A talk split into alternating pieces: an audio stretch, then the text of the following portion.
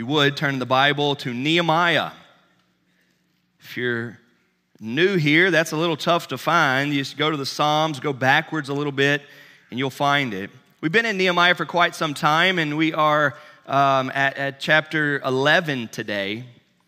And today we're going to cover a really big section. We're nearing the end, and it's time for us to do this.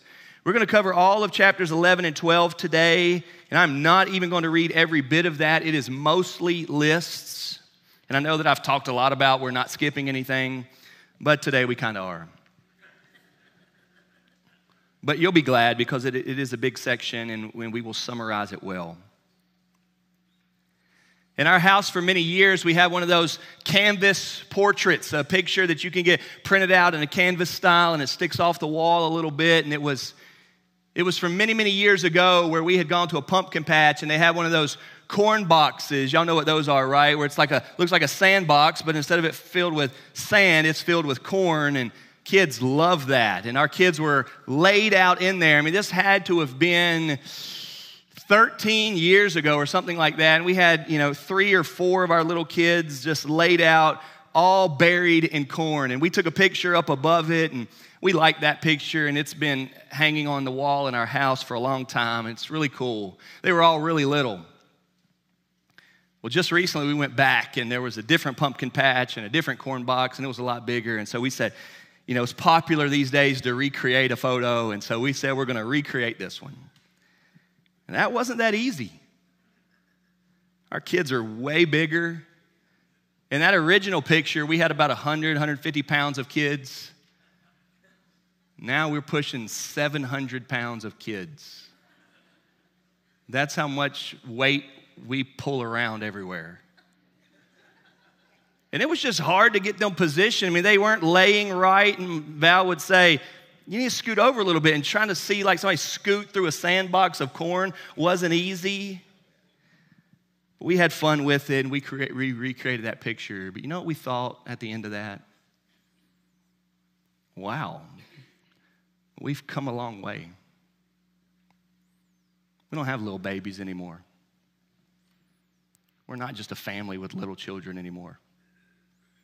It's been a long time, and our kids are growing up, and they're closer to leaving than they're closer to starting in so many ways. God has grown us. It's good to think that way, isn't it? I'm not trying to make everybody cry here today, but it's good to think that way. This is where we're at in Nehemiah, y'all. We've come through all of that, and we're at chapters 11 and 12 now. And they're not even thinking about building a wall. You know what they're going to do in the passage today? They're going to do a dedication for the wall. This wall was by God and for God. This wall was created by the work of God and the help of God working through us. They're going to look back and think on all that God has done in Jerusalem they're going to look back and think about all that God has done in their lives. Folks, there's a time for that. It's kind of easier to do that with nostalgia when you're in the parenting season. I realize that. Nearly every day, there's a Facebook memory that reminds us of something from eight years ago, 10 years ago, six years ago, you know, and you're reminded and your heart is pushed toward that, and it's good to do that. But more than just a smile and a laugh of how things were in that picture, a deeper reflection upon what God has done in your life. That's what Nehemiah 11 and 12 are about today.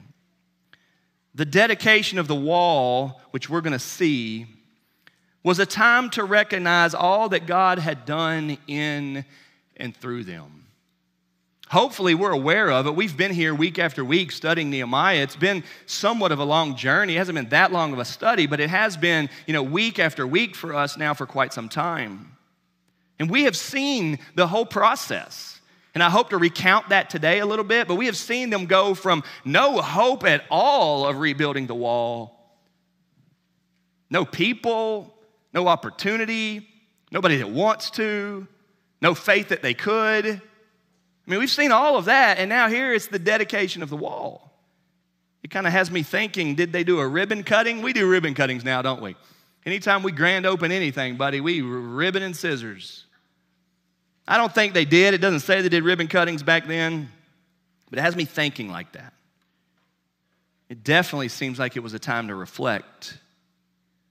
It was a time to stop and look at what God had done in them. It was a time to think on it long enough to allow yourself to get emotional, sentimental about this is a good thing.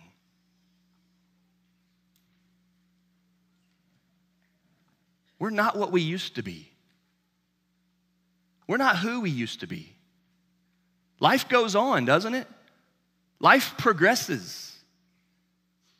I wish, I really do wish, that I could stay in the stage of life where I just had toddlers and you wrestle on the floor all day long. I mean, it was so good. That's awesome. But man, I'm here to tell all of you little baby, parents of little babies, it will be gone so quickly. Life goes by so quickly. We must find ourselves or allow ourselves to find ourselves reflecting upon what all passed. Who were we then? Who are we now? And is God there in the middle of it? Are we trusting in Him? Is He getting the attention? Are we honoring Him through it? Does He get the glory? And may we learn today to not keep it all to ourselves. May we hear the big truth today that it's all going to be gone before we realize it. Life is passing by that quickly.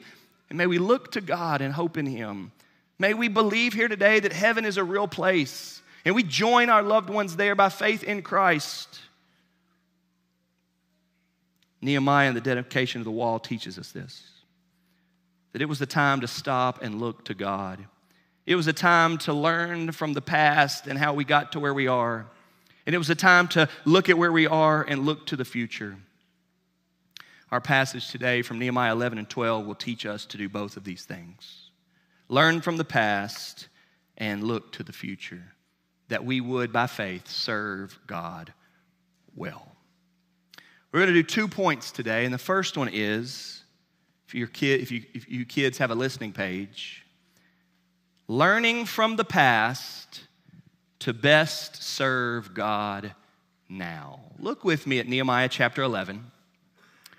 Let's see what's going on here. At the very end of chapter 10, okay, which is where they've made this covenant with God. Here's what we're going to do. We're making promises to God. We're going to live for God. We're resolved to live for God. Here's the ways we're going to live for God. The people have made a covenant with God. That's they've pledged their devotion to God. And at the very end of chapter 10, the last thing you see is, we will not neglect the house of our God. So there's this, there's this mindfulness, there's this awareness, there's this understanding of here's our identity now. We are the people of God, and we do have a place that God's given us, and we've built these walls, and this is our city, and we are to live for God's glory here. They were aware of that. Now, they had not been that for such a long time. They had been disobeying God and punished by God, and everything was depressing. They were exiles in another place, slaves in another place. I mean, it was bad, and they were very far from living by faith for God and for God's glory. That's the way it was. But by the work of God, they have come back to what they're supposed to be, and they're aware of it, okay? Well, that's the end of chapter 10, but then you get to chapter 11 and you get just this entire chapter. You can see why I'm not going to take the time to read it today. It's 36 verses of just lists and lists. And we don't always skip that. Some of y'all have been here. I've read through lots and lots of lists and I've suffered through trying to pronounce these names. Um, and we get to chapter 11, it's just all of these lists, but guess what it is? It's a list of the people that have been involved in the work and that are now trying to reposition themselves to live in Jerusalem. Some will move in there and get to live there, and some will live outside in a, in a nearby town or village and, and still be involved, but that's what it is. So they are about to dedicate the wall. If you look at chapter 12, verse 27, okay? Look at chapter 12, verse 27. Today we're going to cover all of 11 and 12. Chapter 12, 27. And at the dedication of the wall of Jerusalem, they sought the Levites in all their places to bring them to Jerusalem to celebrate the dedication with gladness, with thanksgivings, and with singing, with cymbals, harps, and lyres. Everybody see that? That's the dedication of the wall. But for them to get to doing the dedication of the wall, like the actual thing of 1227, we get all of 11 of them telling us all of the people coming and gathering and assembling and moving in and settling and figuring it out and thinking through that who can move in and who can't. And I want to look at that for a minute. Because this is learning from the past to best serve God now. The dedication of the wall is to say, hey, we're finished and we're moving forward. That's this what whole, this whole thing is about. But look at this. Look at chapter 11, verse 1 chapter 11, verse 1. Now, the leaders of the people lived in Jerusalem. And the rest of the people cast lots to bring one out of ten to live in Jerusalem, the holy city, while nine out of ten remained in the other towns. And the people blessed all the men who willingly offered to live in Jerusalem. So the, the, Nehemiah tell, the book of Nehemiah tells us that the city was now protected with the walls, but there were still houses that weren't built and places weren't living and you know, operations weren't going. And that's what we're about to see through the rest of Nehemiah is this, them learning to do this. So what we have here is them sorting it out. And I just want to show you a few things. Verse 1 of 11 says the leaders. Verse 3 gives us a good list of all the chiefs of the provinces. If you, if you jump over to verse 10, you get the priests and you get the list of them. You jump over to verse 15, you get the Levites and you get the list of them. You jump over to verse 19 and you get the gatekeepers and you get the list of them. You look at verse 20 of chapter 11 and it says, and the rest of Israel, and of the priests and the Levites were in all the towns of Judah, every one in his inheritance. But the temple servants lived on Ophel and Ziha and Gishpa were over the temple servants. See, what we have here is a list of all the different people.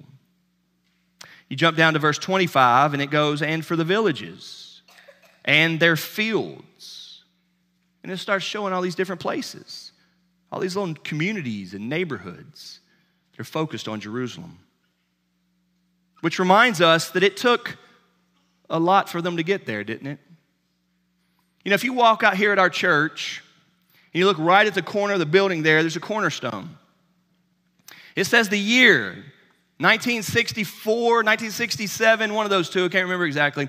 There's a cornerstone right out here in the corner of when this top building right here was built, some 50 years ago. The date's right there. And if we're not careful, we'll, we'll not even think about that somebody put these boards up, somebody bought these pews. Somebody said, We need to create a place that can hold this many people. We need a place where the word can be preached here in Fairdale. We need a place where families can come and grow in the faith. We need a place where the salvation of Jesus can go out. There's a whole list of people, many that we don't even know, that made that happen. The list of chapter 11 is not just a list for you and I to gloss through and not think is important. It's a list to teach us, man, it took a lot for them to get there. Some of y'all remember the whole story of Nehemiah well. Nehemiah was the cupbearer. You remember that to King Artaxerxes? Remember how depressed he was and sad he was? And you remember that day that he was just there being close to the king and some of his brothers came back from checking out Jerusalem and he said, How do you find it? Some, y'all remember that? And they were like, It's not good. They're a disgrace, they're a reproach to the name of God there. It's in shambles. That place is a joke when it comes to God and His salvation and His kingdom and His glory. The Bible says then that Nehemiah stopped and fasted and prayed. He didn't like hearing that. He didn't like that it was staying that way. And so he started praying and praying and praying. The Bible says he prayed for four months with no action, four months with no inquiry, four months with really nothing happening, just heartfelt tears and depression and discouragement before God. Jerusalem is supposed to be a place that is a witness to all the world of the glory of God. And it is not. Nobody thinks about God based off Jerusalem. That's what Nehemiah concluded. It's not a witness to the salvation that God offers. And then finally, one day out of nowhere, the king says, Why are you so sad? And Nehemiah, the Bible tells us, said, Well, I, wasn't looking sad. I, I, I, wasn't, I didn't look like I was messed up. How did he know? He said, This wasn't. This wasn't a fake sadness. This wasn't an outward sadness. This was a sadness of the heart, and I could just tell. So in that moment, Nehemiah unloads, and the king says, What do you want me to do for you? And Nehemiah says, Well, I would love it if you would let me go back to Jerusalem and try to rebuild the walls. A task that seems unbelievable, a task that seems too big to accomplish, a task at the time that everybody thought, No way. So Nehemiah didn't act rashly. He didn't run off and say, Here's what we're going to do. We're going to change the world, man. I got a vision, I got a dream, and everybody get on board so that everybody would mock and laugh. No, he moved silently and he prayed and labored and planned and was very strategic. He was a wise man, he was a good leader. The story unfolds that he would eventually present his plan, and the people were excited. They got on board. They said, Yeah, let's do it. Then they were met with all this opposition. People made fun of them and opposed them. People tried to stop them. There was physical opposition, there was verbal opposition. I mean, the story of Nehemiah is fascinating. But Nehemiah, with all the negativity and the haters in his life, leaned in and said, No, God has called me to this. God has given me this purpose. And I know you don't think I should, but I know what I should. And I know you don't think I should, but I know what I should. And who's behind me? And there were all these people saying, We're behind you. We're going to do this for God. And they kept going. And after all this time, the walls were finished.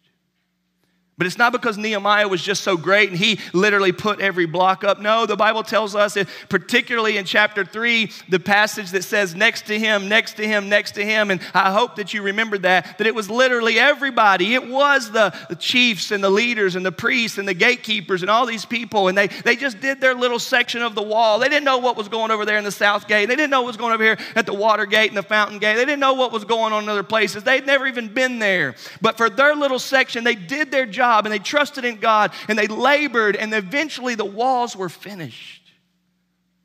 At the dedication of the wall, folks, we have to think about all that it took to get here. And that's what they're doing. That's why this list is here. This wasn't a party so everybody could say Nehemiah is so great. This was a party to recognize all that God had done. They were remembering how this began. They were remembering all the discouragement. They were remembering the years of suffering.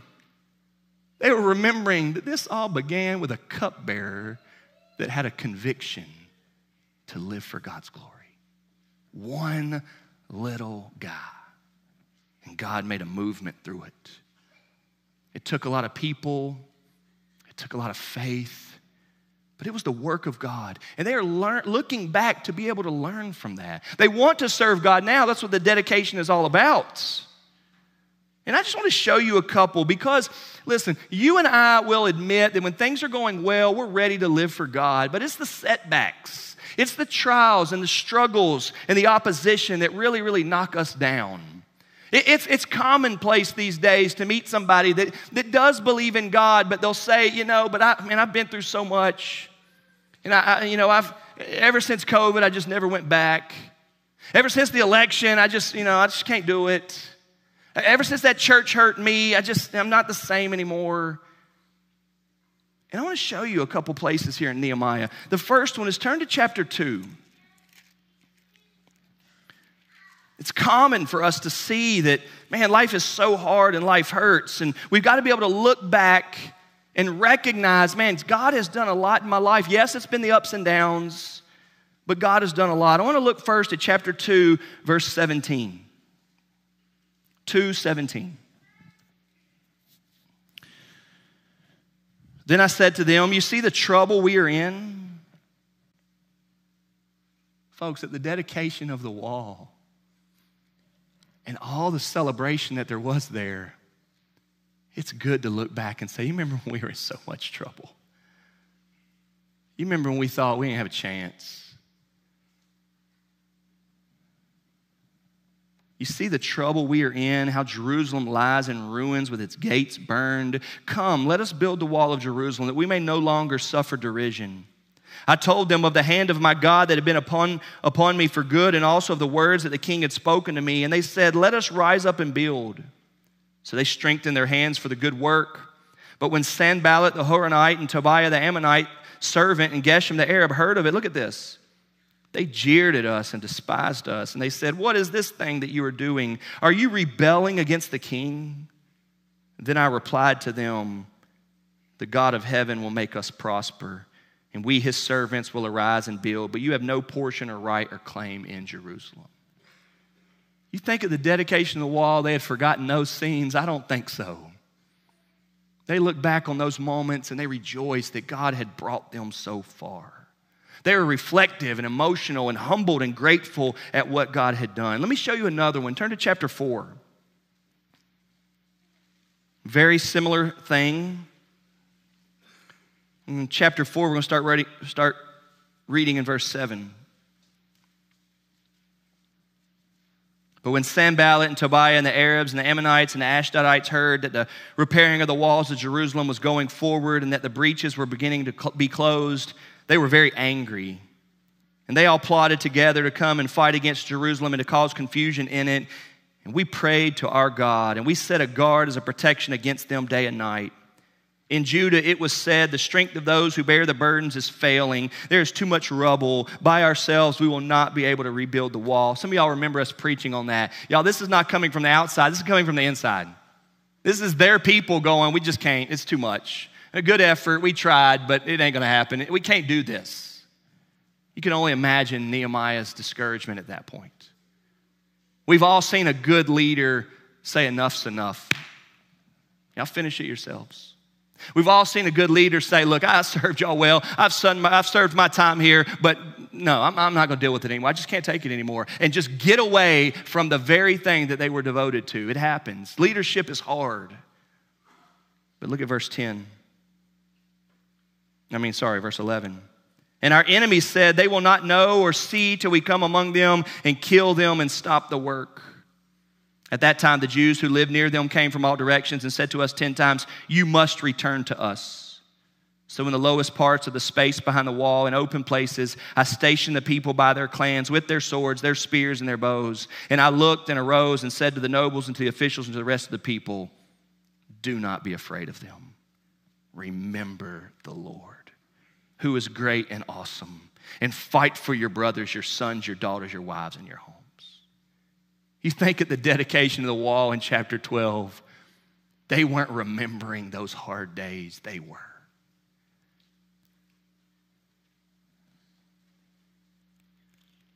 The Bible is teaching us, folks, to be able to look back by faith, see the hardships, shake our head and say, man, that was tough.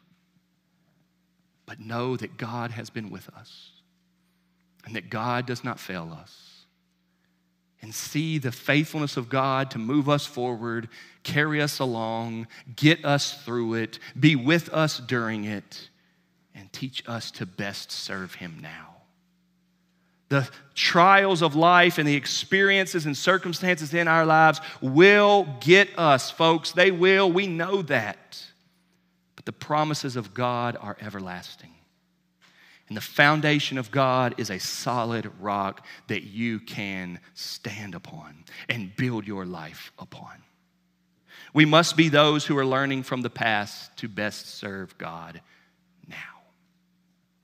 So I've got a few memories. I remember back years ago when our church didn't have any good connection with missionaries. We didn't. We were trying to get involved with missions. We did a little short term stuff here. We did Lottie Moon Christmas offering in, the, in December, and we looked at international missions. But we had not sent any recently. We didn't have anybody that we supported. We didn't have anybody trying to go.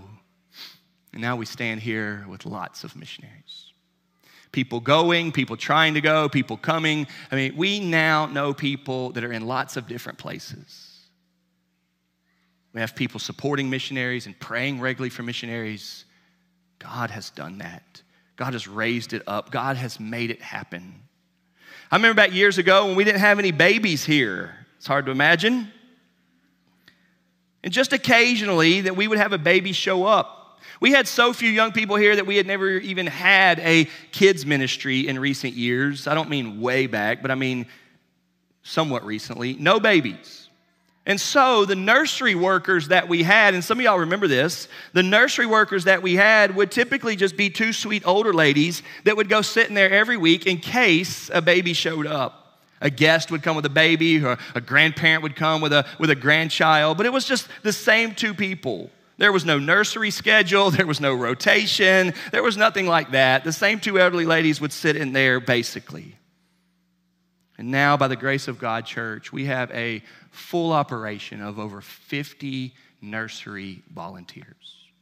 And our church is able to provide childcare at every service that we offer Sunday school childcare, Sunday morning childcare, Sunday night childcare, Wednesday night childcare, because people are volunteering and working. It seems to be just a remarkable advancement in our church to which we would say, God has done that through us. This summer, Garth Farmer and, and his student ministry team took 36 people to our summer camp. It almost causes me to laugh when I see that. 36 people to summer camp, six of those being adult chaperones. And I remember 2004, me driving the bus by myself as I took four teenagers to youth camp. Incredible. This summer, Matt McBroom took nearly 30 kids to kids' camp. I remember when we had never gone to kids' camp. I remember we didn't even think that was a possibility. I remember we didn't even have kids here, much less going to camp. I remember how excited we were when Matt started that. And now we have families and families and families in our church benefiting from their kids getting a week of church camp, worshiping and pre- hearing the gospel preached, and doing fun things and just having a blast. Last night we were moving around tables and chairs as we served a family in our church and had a funeral here last night. That's what so many of these flowers are left over from. And me and a couple men were moving tables and chairs last night, and we ran out of seating, and so we had to go to the old metal chairs. Over the last two weekends, y'all, we have been shuffling tables and chairs. I think over 500 chairs have been moved here in the past few days. Last night we had to go down there under the stairwell and break out those metal ones. I hate breaking out those old metal chairs. The new white plastic ones are light, the tables are light, the chairs are light. I mean, you can pick up several of those. The metal ones, while we were doing that, I said to one of the gentlemen that was helping out, I said, I remember clear as day when we didn't have any of these. I remember when all of our tables were those old, heavy, brown wooden tables. I mean, who knows how many backs are messed up just from us moving those all the time? And we did the same thing, we moved them. I remember when we didn't even have a single one of those white plastic tables. Now we've got like 50 of them, hundreds of those chairs. I remember we didn't have the money to buy those. And so, what would happen is about every few months, a, a, a faithful member would come up and say, Man, we really need some of those better tables and chairs. Here, here's a little bit of money. Let's go get some. And we'd go over to Sam's and we'd buy something like that. Now it's an afterthought, isn't it? And every week, somebody has a get together here, a baby shower, a party, and they move those tables and chairs around and they do it. God has brought us a long way.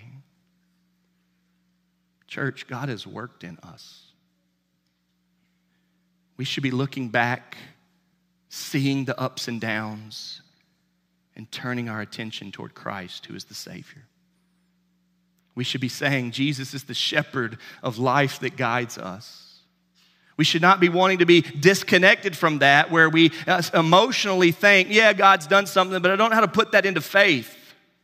We should believe that Jesus died on the cross for us to make our lives centered on God so that when everything we see that God is doing, everything that we recognize that God has done, every bit of emotions that we have for growth and advancement or whatever is happening in our lives, even just kids growing up, our faith turns to God, and real faith in God comes from a relationship with Jesus Christ who loves us and gave himself for us. and lean in and hold tight and trust in Jesus. Say, God's brought us a long way. Commentator Betts, commenting, commenting on chapter 11, says this We should be grateful for the faithful who have gone before us. These lists remind us that God was doing a great work through his people long before we came on the scene. These people provide an example for us and should encourage us to strive to leave the same kind of legacy for our brothers and sisters in Christ who will follow after us long after we are gone. Church, we look back like they look back. They dedicate the wall with mindfulness of what it took to get there. Philippians 1 6 gives us this beautiful promise that not only is God doing it every step of the way, but God promises that He will complete it in us. It is a planned out salvation God is working in us. Paul writes to the Philippian church I am confident of this very thing, that the God who began a good work in you will bring it to completion at the day of Jesus Christ. As we look to God and as we look back on our lives and look to God and we see, man, God's grown us, God's blessed us, God's done this, may we trust that it is He that has done it. Now, let's be honest. You know, I know, everybody knows, the people that are here know, everybody around us know, all the skeptics know, all the cynics know. We know that you could take the story of Nehemiah and just say, God's not real, God's not in it, they worked hard and they accomplished something great. We know that. I'm not up here as a dummy or a fool, like blind to certain perspectives. I know that. And don't we all know that? If you go home today and go to your next family reunion, Thanksgiving's coming up, and you say, Man, we just did a series in Nehemiah and it was outstanding, man. God, God really did that. You've got people in your family that are to say, God didn't do that. I mean, people can go and work hard, right? Lost people make advancement and build great walls and build great cities and accomplish great businesses, right? We know that. We're not blind and naive to that. What Nehemiah is teaching us is that God is the one working in and through us, and He deserves the honor and glory for everything we accomplish. When we so wrongly, pridefully try to remove God from any growth in our lives, as simple as kids being bigger in a corn box. If God doesn't get the glory for kids just getting older, then we are wrongfully, pridefully stealing the credit and glory and worship and honor that God deserves. He is worthy of every single bit of our lives. When you eat lunch today, God should get the glory for that provision in your life. As you get paid this week, God should get the glory for that provision in your life. I was so tired last night. It's been like the hard hardest 10 day stretch that our church has had in a long time. I was tired last night. I was tired this morning, right? And the ability to get up and keep going is for the strength of God or by the strength of God and the supply of God in our lives. And He deserves the credit for all of it. Yes, there are times that a fool could say, God didn't do this. I'm doing this on my own. I'm the one that ate my good breakfast and I drink my water and I've stayed fit like this. God didn't do it. Folks, that is don't argue with them necessarily. Don't get into a fight. That's wrong. They are going to see soon, very soon, that it was God that has sustained them every step of the way. May we look back and in humility say, I should be much worse off. I should be much further gone. Why has God put up with me so long? Why has God borne with me so long? Why has God been so patient with me all this time? We should look back and see, man, He's been good to us, and turn our eyes to Him and say, God, thank you. So, number one here today is learning from the past to best serve God now. But the second and final point that I want us to see is then we look to the future as we focus on serving God now. We look ahead and we say, okay, we got this wall. Yeah, we've come a long way, but it's time to stop looking at the back. What are we going to do now? what can we do now? What, where, where do we need to go? What are we supposed to do? What do you want us to do? And that, that's a beautiful thing. The balance of Christianity and living by faith is doing both of those things. It is being able to look back and see where you came from and look forward and say, okay, where are we going? We got to do both of those. And we see this here. And that's exactly what the dedication of the wall was about. Look back with me at 1227.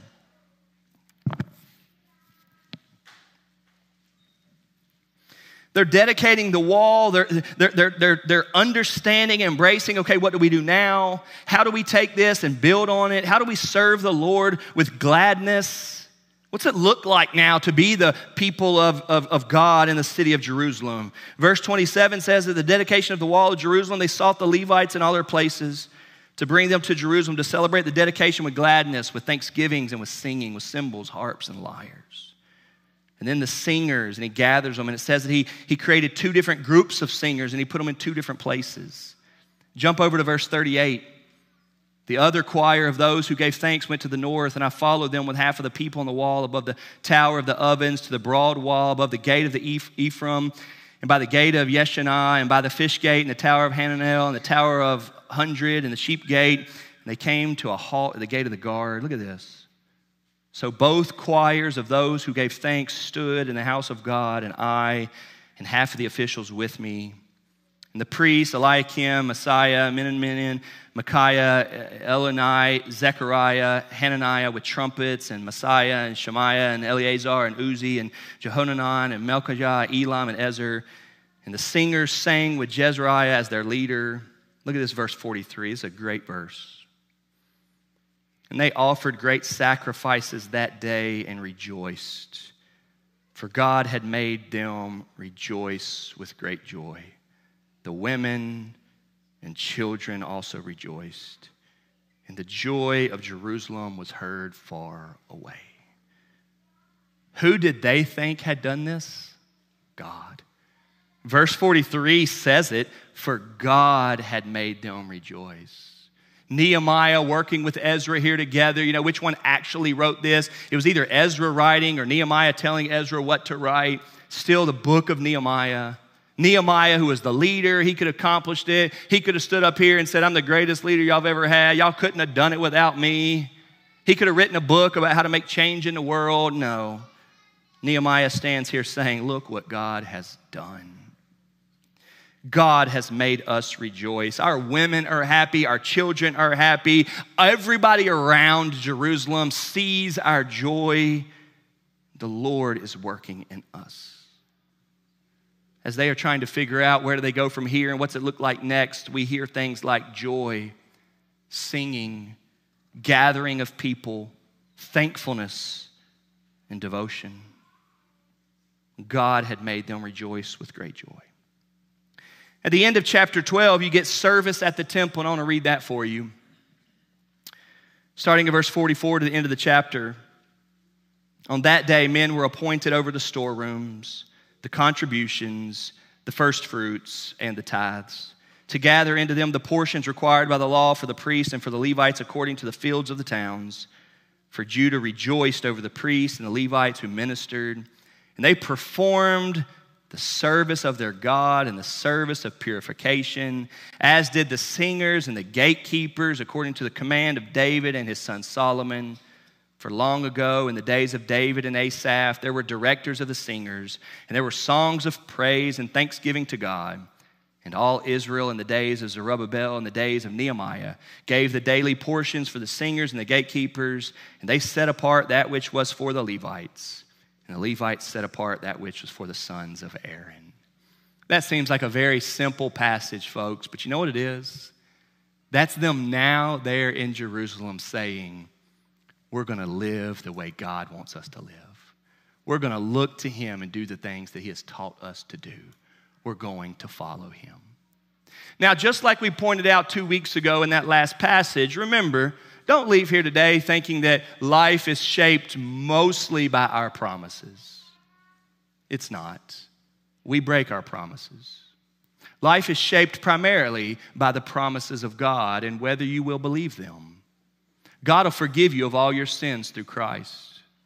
God will save you and save your soul. God will give you a new heart. God will give you eternal life. God will raise the dead lostness inside of you and make you alive to Him. God will cause you to love Him and want to follow Him. That's the type of work that God does based off God's promises.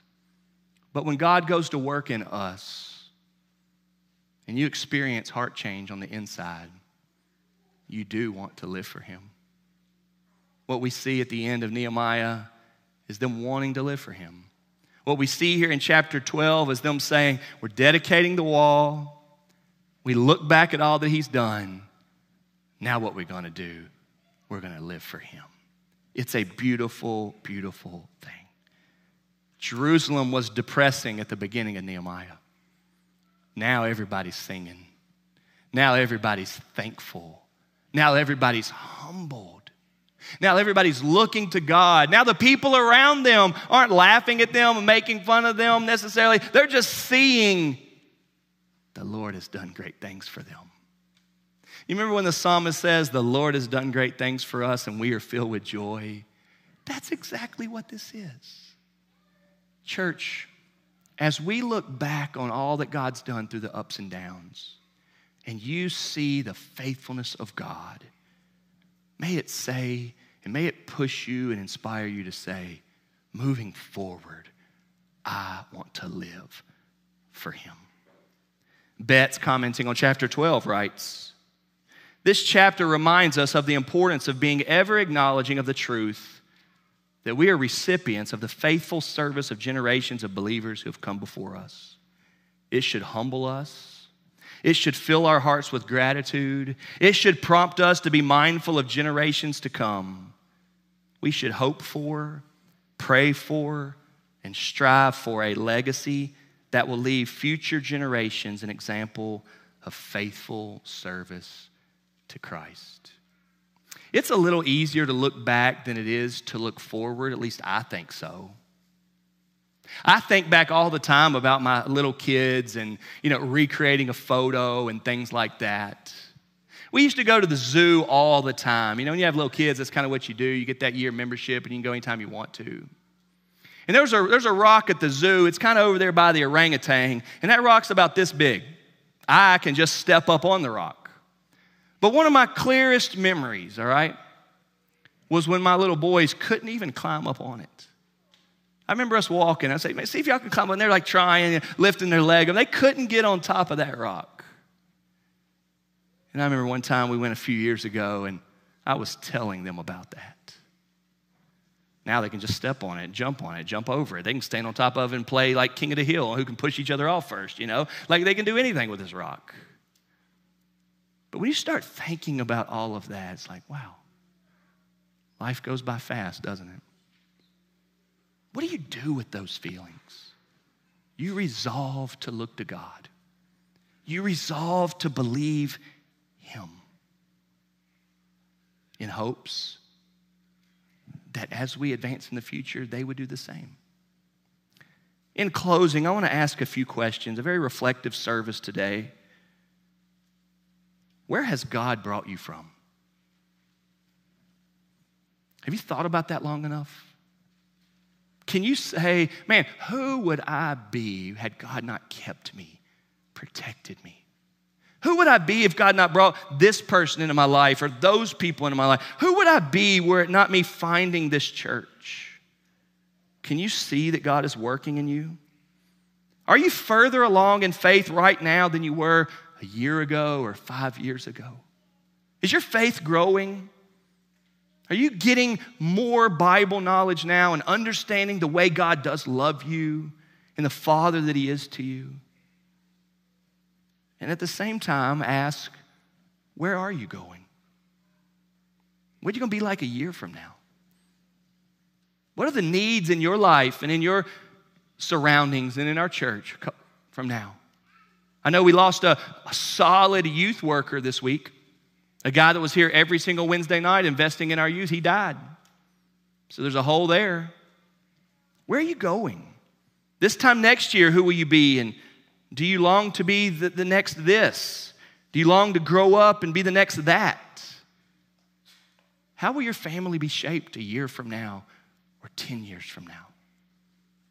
Jesus is truly a life changer and shepherd who is to rule over all of our hearts and lives. From Nehemiah 11 and 12, let's look back and recognize all that he's done to get us here. And let's look forward at how we might serve God based off of his faithfulness. Let's pray. God, we thank you that Nehemiah has been able to teach our church a lot of different stuff from a lot of different angles. God, we thank you for the dedication of the wall.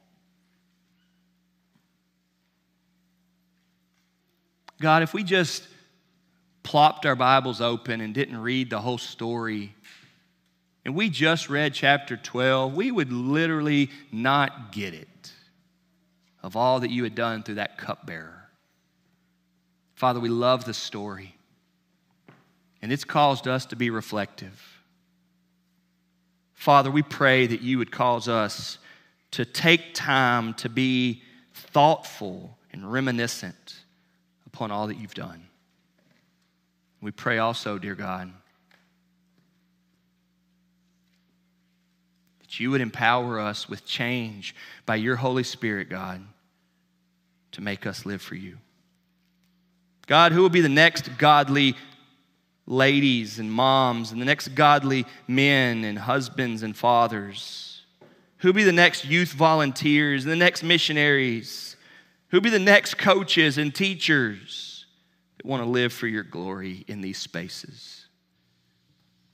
Oh, Father, do that work in us. Create resolve in us, God, that we would live for you because you deserve it. You, God, deserve the credit in our lives. In Jesus' name we pray. Amen.